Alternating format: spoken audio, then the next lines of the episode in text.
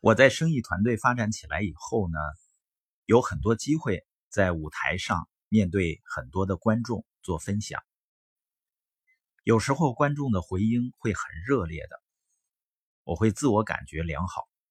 直到有一天，我看到了一段话，让我意识到啊，我一直想的都只有自己，我的焦点完全放错了。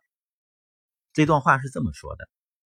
我们往往低估了一些东西的力量，比如一个抚慰、一个微笑、一句良言、一个愿意倾听的耳朵、一句真诚的赞美，或者一个小小关怀的举动。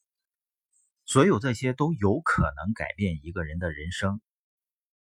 当我看到这段话的时候，我意识到，在我演讲或者和别人交流的时候，我是邀请别人走进我的世界。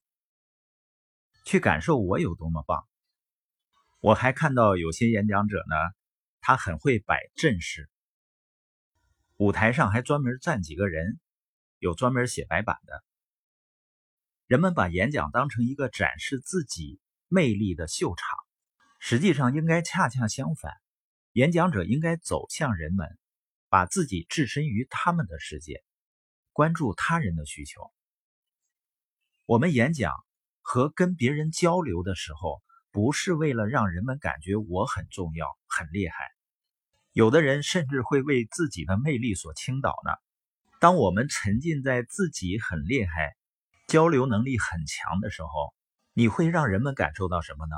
实际上，人际交往的精髓，应该是尽自己最大的努力，让人们感受到自己受到重视，感觉到自己很重要。所以，我现在也在努力，看到微信的时候，尽可能尽快的回复，而且呢，避免太简单。